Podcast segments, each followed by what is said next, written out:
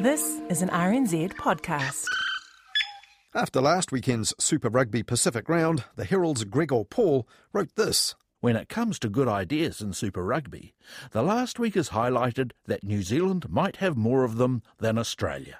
Like what? Well, bringing in the Fijian Drua, who just had their fourth win after beating a full strength Hurricanes team, said Gregor Paul, hours before Moana Pacifica almost scored a sensational upset win over the Blues.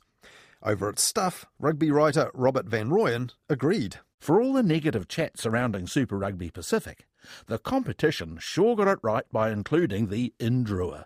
They play some of the most entertaining rugby you could ask for. All good. And the same day, Stuff reported that Andrew Hore, the chief executive of the Blues, had said Super Rugby Pacific is potentially becoming like Brazilian soccer. Now, Brazilian skillful soccer is admired all around the world, but that's not what Andrew Hore meant. He said that, like Brazil, New Zealand was selling rugby talent off and only bringing it back for international matches. And he said that was because New Zealand rugby was really invested in the All Blacks brand above all else. Now, the same day, the Herald and the Otago Daily Times ran this headline from a former All Black coach. Black Ferns and All Blacks mentor Wayne Smith slams state of rugby. And Stuff's headline had this Coaching guru Wayne Smith blasts the state of men's rugby after turning off Super Rugby game. And that story said that the Black Ferns and All Blacks coaching maestro had lambasted the state of rugby recently and stopped watching a game on TV for the first time out of pure frustration. And the next day, the Herald's contrarian Chris Rattue weighed in under this headline Wayne Smith is right. Rugby is unwatchable. And over at TVNZ, digital sport reporter Patrick McKendry was moved to write this. If Wayne Smith, the professor, is finding it tediously predictable, then there's not much hope for the rest of us, or indeed our children. Later on Newstalk ZB, drive host Heather du Plessis-Allen joined the rolling maul. It is now so bad that even one of the most gifted coaches of a generation is saying he cannot bear to watch the game that he loves. Now, isn't that a massive wake up call? And soon after that same night, Newshub at 6 had this reaction. Coaching guru Smith has revealed he recently became so frustrated while watching a game, he switched off to watch a nature documentary. He suggested tinkering with the rules, but as Alex Chapman reports, his ideas received a mauling in Crusaders country. Joe Moody's face said it all. Oh, shit. What a ridiculous save.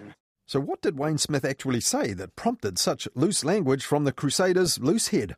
Well, here at Media Watch, we were surprised to hear that Wayne Smith had slammed and lambasted rugby on an official All Blacks podcast, where you'd expect that a much more positive vision of the game would be the aim. And when we tuned in, more than an hour and a quarter of this podcast with Wayne Smith went by with no lambasting, no venting, or no slamming from him until this. I turned off for the first time in my life at half time, and I went to watch. Um, uh, program on the lions in Serengeti. I watched an animal documentary. I was so go. frustrated with it. I don't know if it got any better in the second half, but um, probably did. But I just thought uh, it's not a game I want to watch at the moment when it's like that. Not exactly a spittle flecked rant, was it?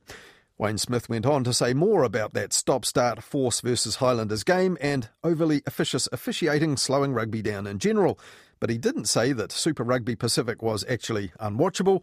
No one got slammed or lambasted. He just turned off one disappointing game one time for the first time ever. Now, in a follow up piece on Wednesday, the Herald's Gregor Paul said Smith speaking out has given the rank and file a sense of vindication that they're right to be so disgruntled and disillusioned by the direction of rugby.